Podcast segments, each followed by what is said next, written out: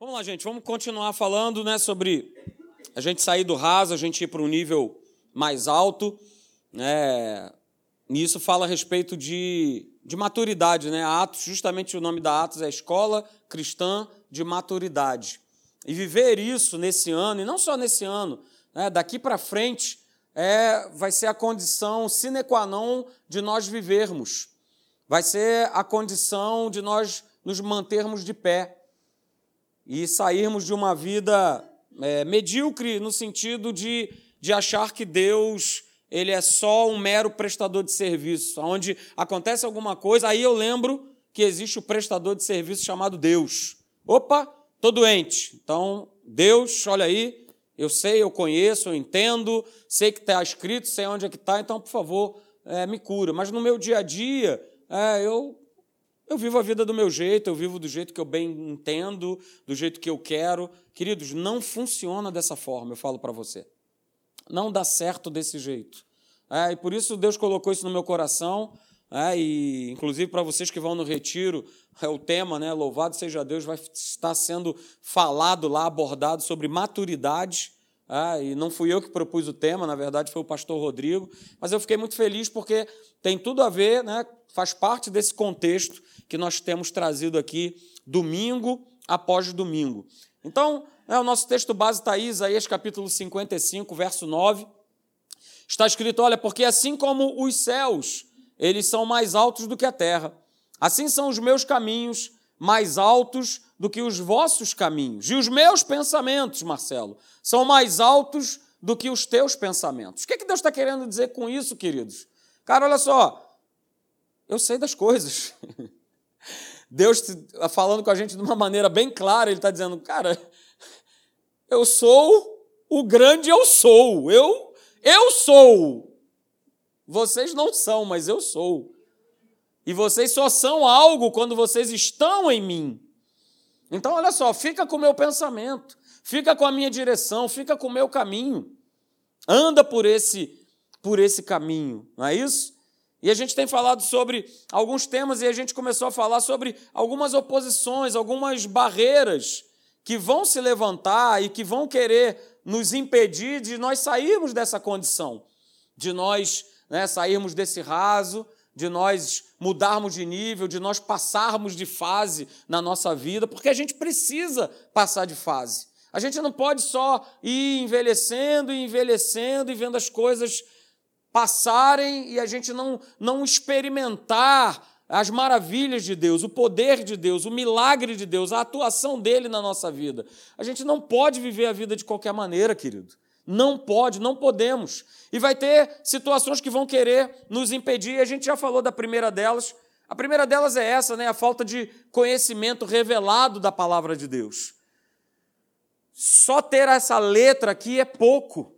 Só ter esse logos aqui que está escrito é pouco. Esse logos, ele precisa entrar no nosso coração, no nosso espírito como rema, como uma palavra viva, como uma palavra revelada para que é, muitas vezes uma, uma, um versículo, uma frase caia de tal forma no nosso coração que transforme uma situação, que modifica um pensamento. Mas isso só vai acontecer se essa palavra tiver revelado em nós. E para ela estar revelada, eu falei com vocês, nós precisamos estar cheios do Espírito Santo. Sem estar cheio do Espírito Santo, não tem como a palavra se revelar.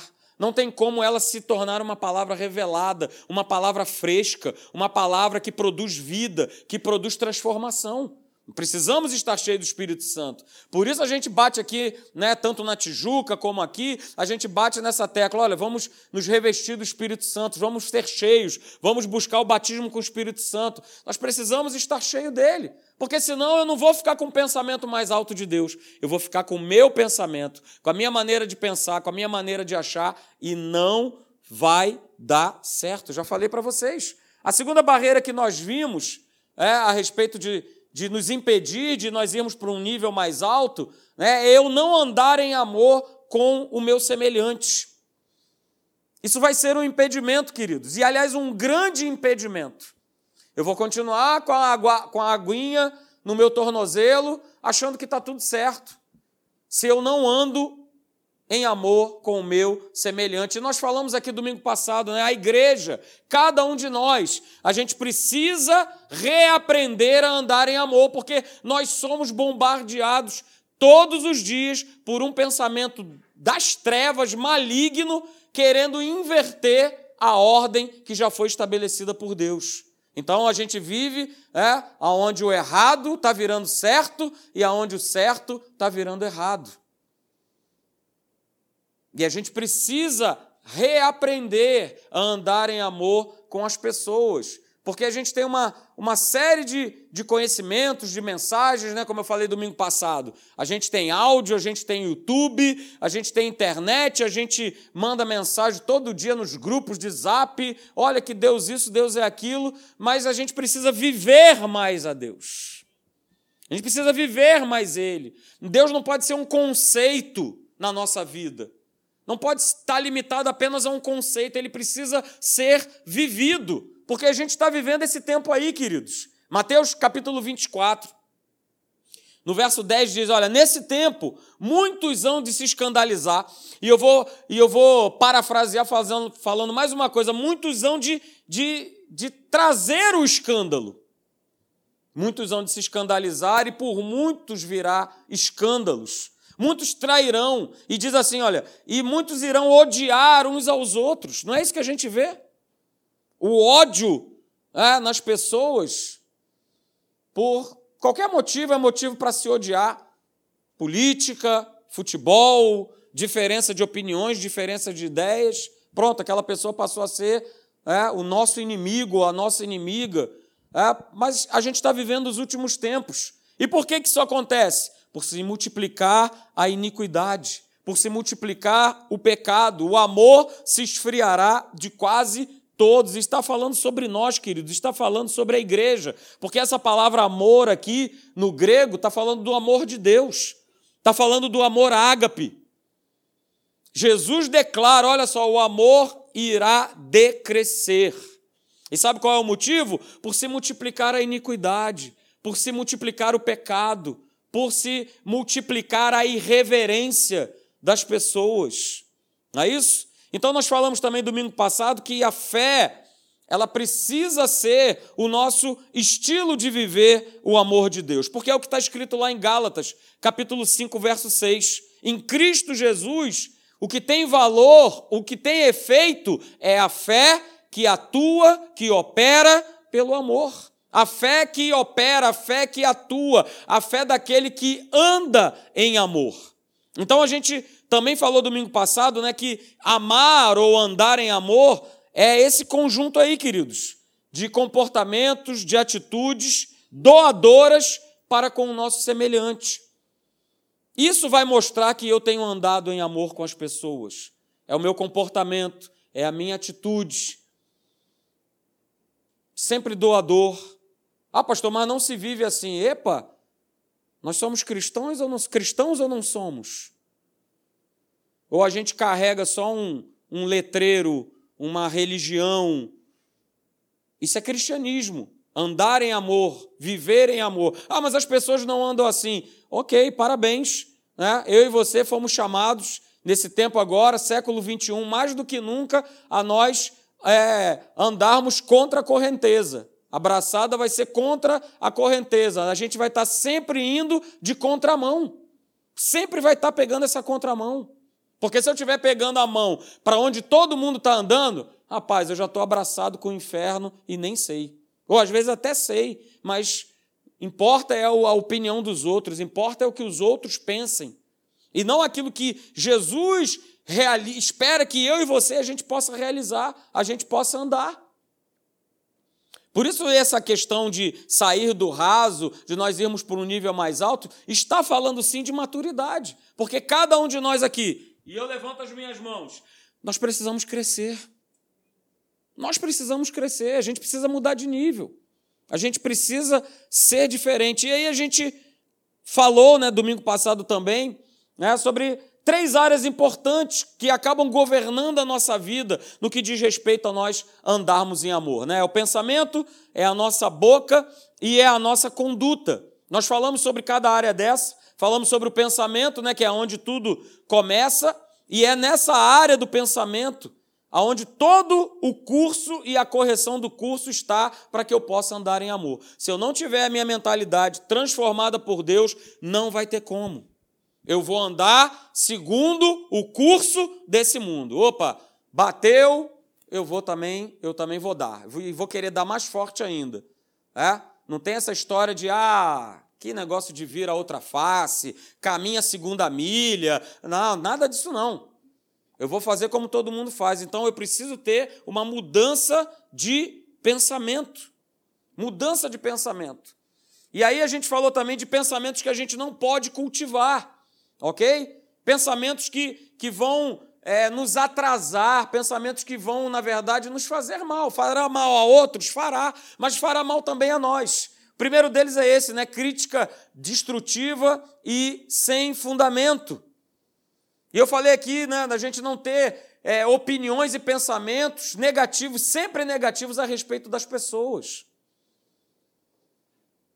Isso precisa estar no nosso coração, porque se eu cultivo um tipo desse, de pensamento como esse, eu não vou ter como andar em amor com as pessoas. Não vai ser possível. Outro pensamento é julgamento acompanhado de condenação.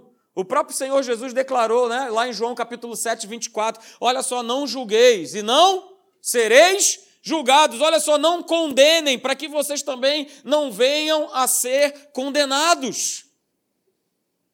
Em João, mais à frente, João capítulo 8, né, fala a respeito daquele encontro de Jesus com a mulher adúltera, a mesma coisa. Olha só, quem não tiver pecado aqui, que atire a primeira pedra. Mulher, onde estão os teus acusadores? Não estão mais, né? Pois é, olha só, eles foram embora, eles não te condenaram, nem um pouco eu também te condeno. O pensamento de Jesus sobre aquela mulher era um pensamento de amor, ele ama aquela mulher. Ele ama, ele ama. E o outro pensamento que nós não podemos cultivar é esse: é o pensamento de orgulho é, e de soberba. Porque Deus, a palavra diz que orgulho e soberba serão abatidos. E orgulho e soberba cauteriza a nossa mente, cauteriza o nosso pensamento, queridos. E a pior coisa que tem é, é nós lidarmos com pessoas orgulhosas e soberbas. E Deus diz na Sua palavra, Ele resiste a essas pessoas. Ele quer se relacionar com aquele que tem um coração humilde, com aquele que é rendido, porque orgulho e soberba fala de alguém que não se rende, fala de alguém que não reconhece. E se nós vivermos nessa plataforma, nós não vamos reconhecer erros, nós não vamos reconhecer que nós falhamos, nós não vamos reconhecer que nós precisamos de Deus. Não, não, porque é comigo, essa coisa toda. É? E aí vem a questão da boca, falamos também domingo passado. Né? A boca ela é considerada lá em Tiago capítulo 3 como o leme que dá a direção para a nossa vida. E aí eu coloquei esse, esse verso, Provérbios capítulo 21, verso 23. Veja o que está escrito. Se você quer ficar, você quer ficar, na verdade é uma pergunta, né? Você quer ficar sempre livre de problemas e sofrimentos? Quantos aqui querem? Quantos aqui? Eu levanto a minha mão. Eu quero ficar livre de problema, de sofrimento. Pois é, e aí Salomão ele declara: olha, fale o mínimo possível e tome cuidado com as suas palavras. Oh, que conselho maravilhoso. Mas, pastor, quando eu vi, eu já. Eu já soltei, pastor. Pois é, aí quando você já soltou, acontece aquela famosa, aquela famosa frase do entornou o caldo. E uma vez o caldo entornado, uma vez a palavra que foi lançada, que foi proferida, pronto.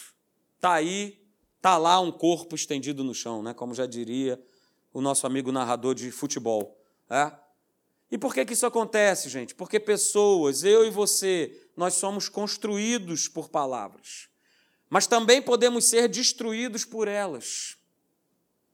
Então a gente precisa ter no nosso pensamento, na nossa boca, é, sempre a palavra de Deus.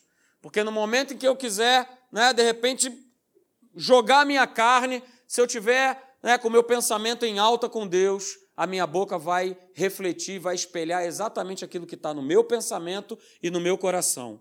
Não é isso que está lá em Mateus 12, 34? A boca fala do que está cheio, O coração. E quem está vivo aí, diga amém. amém. Aleluia. É? A boca fala do que está cheio o coração, queridos. Então a gente precisa balizar, e é importante nós balizarmos isso. E, ou seja, andar em amor, e eu pedi para você guardar essa frase que é tremenda. Andar em amor não expõe as faltas das pessoas com palavras, mas elas as encobre com o silêncio. Isso é andar em amor, queridos.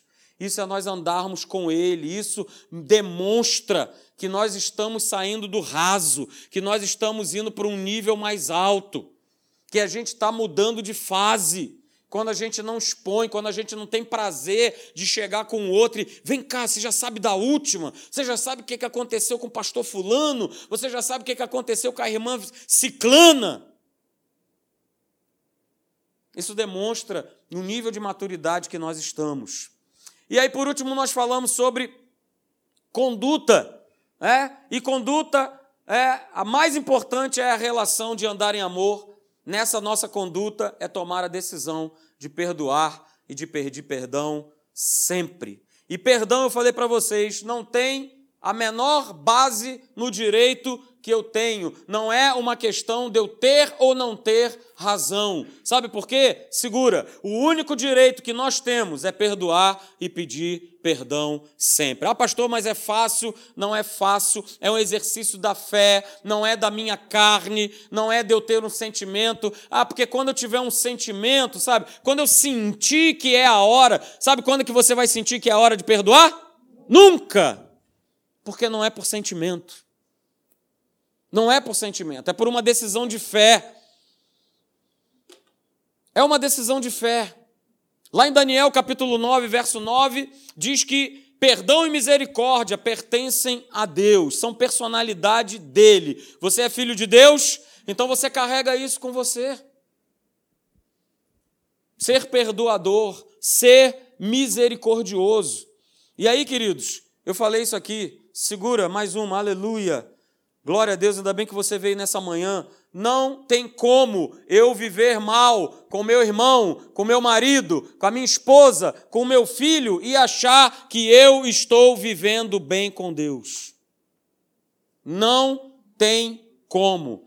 Tem situação com alguém? Resolve. Ah, pastor, mas e. Cara, palavra de Deus tem solução para tudo. Diz lá em Romanos capítulo 12 que se depender de mim, eu tenho que andar em paz com todos os homens. Ou seja, muitas vezes não depende. Muitas vezes eu vou chegar para pedir perdão e a pessoa não vai me receber, ela vai me rejeitar. Mas olha só, ok, a minha parte foi feita. Mas eu tenho que fazer essa parte. Eu não posso empurrar para debaixo do tapete e achando que o tempo, ah, mas o tempo cura tudo. Não vai curar. Não vai curar, queridos. Não tem como. Então, se eu estou com a comunhão rompida com meu irmão, com a minha esposa, com meu marido, com os meus filhos, com meu colega de trabalho, com quem não é da igreja, não importa com quem seja, se essa comunhão está rompida, eu preciso trazê-la de volta, porque senão a minha comunhão ela também fica rompida com Deus. E eu falo para você, nós terminamos falando, aonde não há perdão, a cativeiro.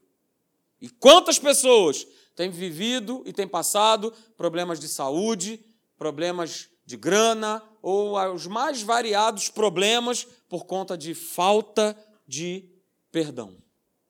E a gente terminou falando isso, queridos, mas eu, eu quis reforçar aquilo que eu havia falado domingo passado. Alguns eu sei que não, não puderam estar aqui, porque isso precisa estar no nosso coração. Se essas questões de pensamento, boca e conduta não estiverem bem, bem resolvidas na minha vida, eu não vou sair desse raso. Eu vou estar nadando numa piscina tone, com a aguinha aqui no meu tornozelo e está achando que está tudo bem, mas não está bem. Não está legal. E hoje a gente vai dar continuidade falando sobre o terceiro Terceira oposição, terceira barreira que quer nos impedir de nós sairmos do raso, de nós irmos para um nível mais alto, que é essa aí. É de nós estarmos fora da vontade ou da direção de Deus. Uh, aleluia! E a pior coisa que pode acontecer, querido, na nossa vida, ou na vida mesmo de qualquer ser humano, é nós ficarmos fora de uma direção correta. Vou falar algo para vocês nessa manhã. Nós precisamos começar coisas e terminar essas coisas. Por isso, se eu comecei um casamento, é até que a morte nos separe. Mas isso está sendo cada vez mais banalizado. A gente precisa começar e a gente precisa terminar. É óbvio é, que começar com Deus, com uma direção dada por Ele, é tudo de bom. Mas até no natural a gente precisa se planejar, não é isso? A gente precisa começar e a gente precisa terminar. A gente faz né, os nossos projetos, a gente, quando vai fazer uma viagem, a gente se planeja. Quando você casou com essa pessoa que está aí do seu lado, dá uma olhada para ela agora. Seu marido, sua esposa, aleluia. Olha aí, um já querendo dar beijos. Né? Você fez um plano de você começar e de você ir até o final. Não é isso? Um sonho. Aliás, né, eu falei isso aqui quarta-feira. Quarta-feira eu estava aqui, Deus colocou no meu coração. Quero estar tá trazendo para você uma série de mensagens falando a respeito de sonhos. E eu vou estar tá trazendo isso aqui para vocês. Já é algo que está aqui já no meu coração. É isso? Então, queridos, olha só, Deus criou é, uma direção para todas as coisas. Para que a gente possa né, ter o propósito de começar e de terminar, e que esse começo e esse término seja algo real. Porque eu e você, nós não podemos viver sem uma direção a ser seguida. Eu vou repetir. Eu e você, nós não podemos viver sem uma direção a ser seguida. Abra lá comigo em Êxodo, capítulo 23, do verso 20 ao verso 22. Você vai ver exatamente isso. E Deus tem no, no na sua personalidade, no seu caráter, é, essa vontade de nos guiar, de nos dar direção, de apontar um caminho a ser seguido. Isso não mudou, isso continua até os dias de hoje. Só que hoje eu e você, nós carregamos o Espírito Santo, que é esse Espírito de Deus que nos dá a direção, que nos aponta o caminho que nós temos que andar. Êxodo 23, a partir do verso 20, diz lá o seguinte: olha, eis que eu envio um anjo adiante de ti, para que te guarde pelo caminho e te leve ao lugar que eu tenho preparado. Nosso Deus te ama, Deus te ama. Deus tinha um amor incrível por essas pessoas, servos dele, Olha o que ele declarou: olha, eu vou enviar um anjo adiante de vocês, para que guarde vocês pelo caminho e vão levar vocês a um lugar que eu já tenho preparado. Você acha que isso mudou? Isso não mudou. Continua a mesma coisa, só que melhor, baseado em superiores promessas, baseado numa nova aliança. Verso 21, olha: guarda-te diante dele e ouve a sua voz, e não te rebeles contra ele, porque não perdoará a vossa transgressão, porque nele está o meu nome. Mas verso 22: se diligentemente lhe ouvires a voz e fizeres tudo o que eu disser, então serei inimigo dos teus inimigos e adversário dos teus adversários. Aleluia. Se Deus é por nós, se Deus é por nós, quem será contra nós? Quem será? Será doença? Será espada? Será violência? Quem será contra você? Ele vai adiante, ele vai à nossa frente, queridos. Então, olha só, Deus, ele criou a fé para que essa fé em Deus nos dirigisse na direção que Ele sempre nos aponta. Ele cria fé para nos dar uma direção, a fé que vence barreiras, a fé que está baseada no propósito de Deus, propósito esse que Deus tem para cada um de nós. Ele te conhece individualmente. Então há uma fé, Há um propósito para cada um de nós. O problema está é que muitas pessoas querem operar em fé é, baseadas apenas naquilo que elas desejam, baseada apenas naquilo que elas querem. E eu falo para você nessa manhã, queridos, o exercício da fé tem que ser uma direção apontada por Deus. O exercício da fé tem que ser um caminho que já foi determinado por Deus. E o meu desejo, o teu desejo, ele precisa estar de acordo com a vontade, com o desejo e com a direção de Deus. 1 Pedro, eu coloquei aqui, se você quiser abrir, ok. 1 Pedro capítulo 2, verso 9. Você conhece esse texto? E a gente gosta muito dele, né? Porque diz: olha, vós, porém, está falando de nós, está falando da igreja. Olha, vocês são raça eleita, vocês são sacerdócio real, vocês são nação santa, vocês são povo de propriedade exclusiva de Deus. Só que a gente para por aqui, né? Poxa, eu sou, eu sou raça eleita, eu sou sacerdócio real, eu sou nação santa, eu sou povo de propriedade exclusiva de Deus, mas tudo isso tem uma finalidade. E a finalidade é essa, olha, a fim de proclamardes as virtudes daquele que vos chamou das trevas para a sua maravilhosa luz. E aí eu faço essa pergunta para vocês, queridos. Olha só, é, nós somos raça eleita, para que Deus cumpra o nosso propósito e desejo? Ou é para que nós cumpramos o propósito dele? Por que, que nós somos raça eleita? Vamos ver o verso aqui. Por que, que eu sou raça eleita? Por que, que você é raça eleita? Para que eu venha proclamar as virtudes dele.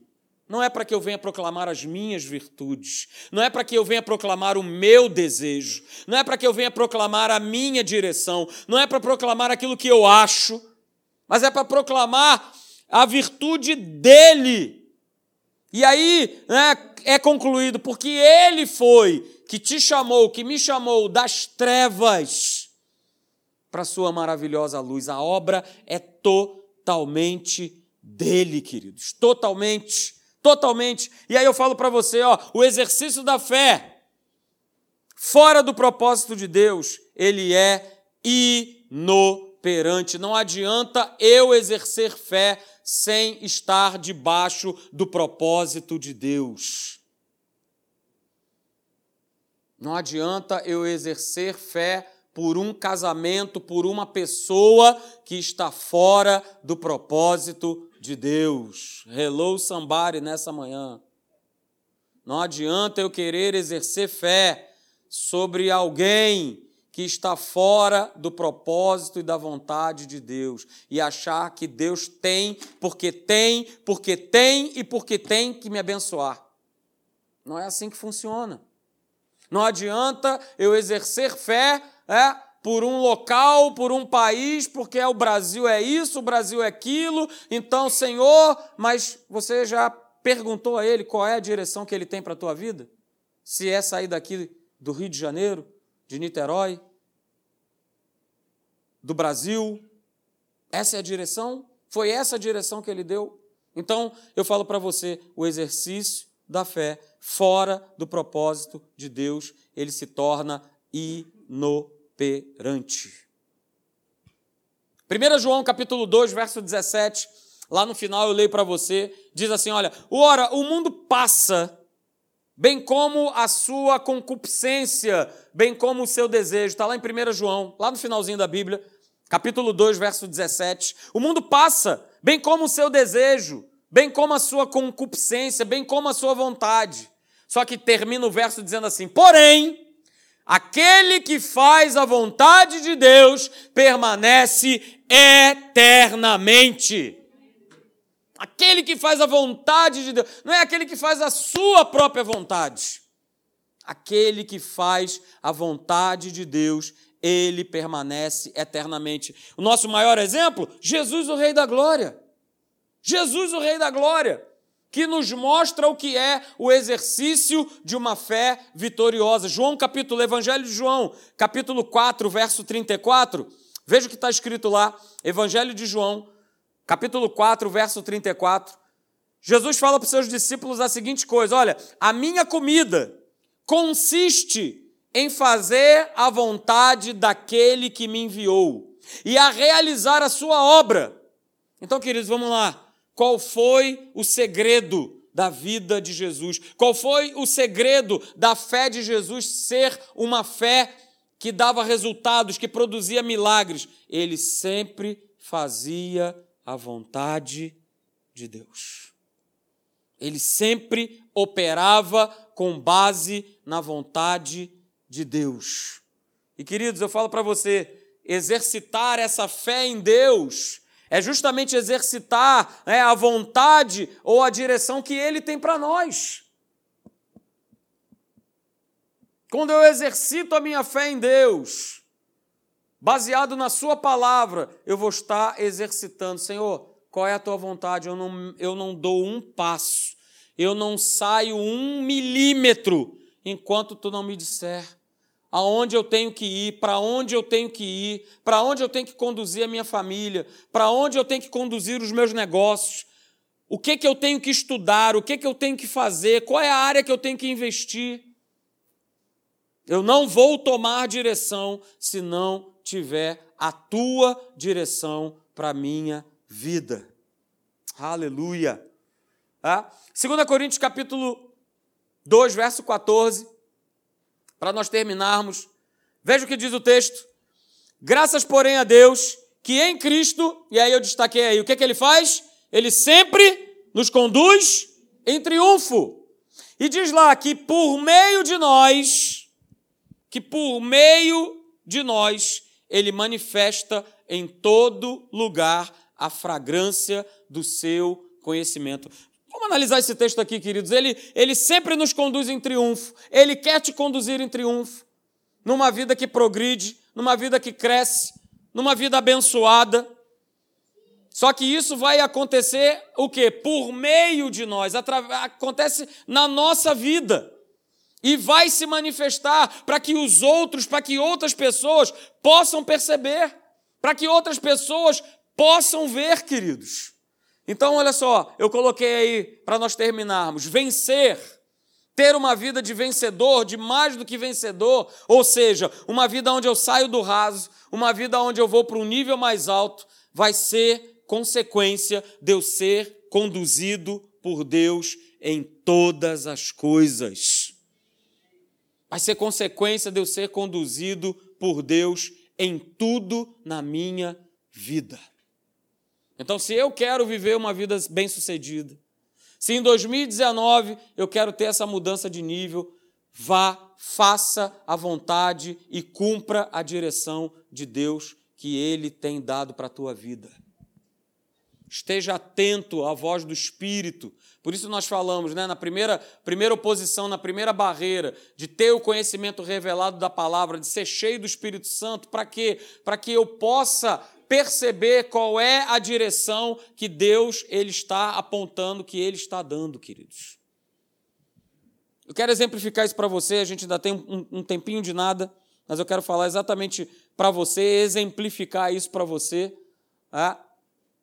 Quando, quando eu retornei né, do, do, do exterior, da África, e estava tudo certo de eu voltar né, a trabalhar no, no, no antigo local que eu trabalhava, estava tudo certo.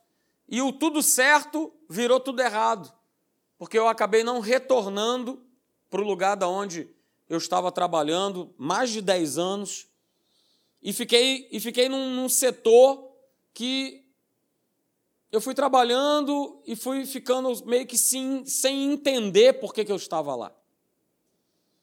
E aí eu fui ter um bate-papo com Deus, aleluia. Senhor, que, que eu estou fazendo aqui nesse setor? Por que, que eu não voltei para onde eu estava? Algo que já estava tudo certo, já estava tudo combinado, aonde todo mundo que volta do exterior retorna para os seus locais de origem. Por que, que eu, especificamente eu, não consegui voltar para o meu lugar de origem? Ah? E aí Deus ele ministrou no meu coração de que eu estava naquele lugar por causa de uma pessoa. Então não é o que eu quero, não é o meu propósito. Não é a minha direção, não é o que eu acho, não é o que eu penso, é o que ele determina. E a gente precisa ter essa certeza no meu no coração, porque naquele momento onde Deus falou isso comigo, aí eu tive certeza, falei: "Ah, agora eu entendi". E eu passei a ministrar sobre sobre a vida dessa pessoa. Né? Passei a, a falar para ela né? e tudo mais. E entrou essa semana agora, né? segunda-feira, eu voltei para aquele lugar lá de três anos atrás, que eu fui impedido de voltar, só que eu voltei numa condição muito melhor, mas muito melhor do que eu voltaria três anos atrás.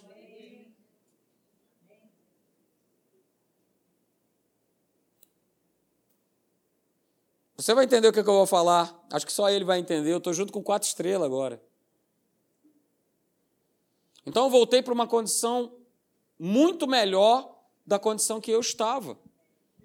Porque eu pude entender e fazer a vontade de Deus. E durante três anos eu estava no lugar por conta do propósito de Deus na vida de uma pessoa. Então, muitas vezes, tem coisas que a gente não entende, mas se a gente tiver é, esse conhecimento revelado da palavra de Deus e a gente sempre cumprir e obedecer e fazer a vontade dele, a gente sempre no final vai receber a explicação de Deus por que, que a gente está vivendo cada situação da nossa vida. Cada uma delas. Porque, querido, querida, nada foge ao controle de Deus. Você não é um número. Você é o Marcelo, o João, o Henrique, o Paulo, a Maria. Ele chama você pelo teu nome. Você é filho de Deus. Você é filho dele. Então quero falar para você nessa manhã, olha só, não desanime. Ainda que você possa não estar entendendo algumas coisas que estão acontecendo na tua vida, não se desespere. Não desanime. Isso vai ser mais do que a prova de que você está ó, subindo de nível, está indo para a maturidade espiritual, está ó, confiando, está descansando. Deus tem o melhor plano para a minha vida. Não sou eu que tenho o melhor plano, Ele tem o melhor plano, Ele tem a melhor direção, Ele tem o melhor lugar. É Ele que tem, não sou eu. Não sou eu que tenho. Então, Deixe que o Espírito Santo ministre no teu coração, nessa manhã, durante todo esse domingo, durante toda essa semana, para que ele ministre e você possa cumprir a vontade dele, que é sempre boa, perfeita e agradável. Amém? Vamos ficar de pé, quero orar por você. Isso, aplauda o Senhor, glória a Deus.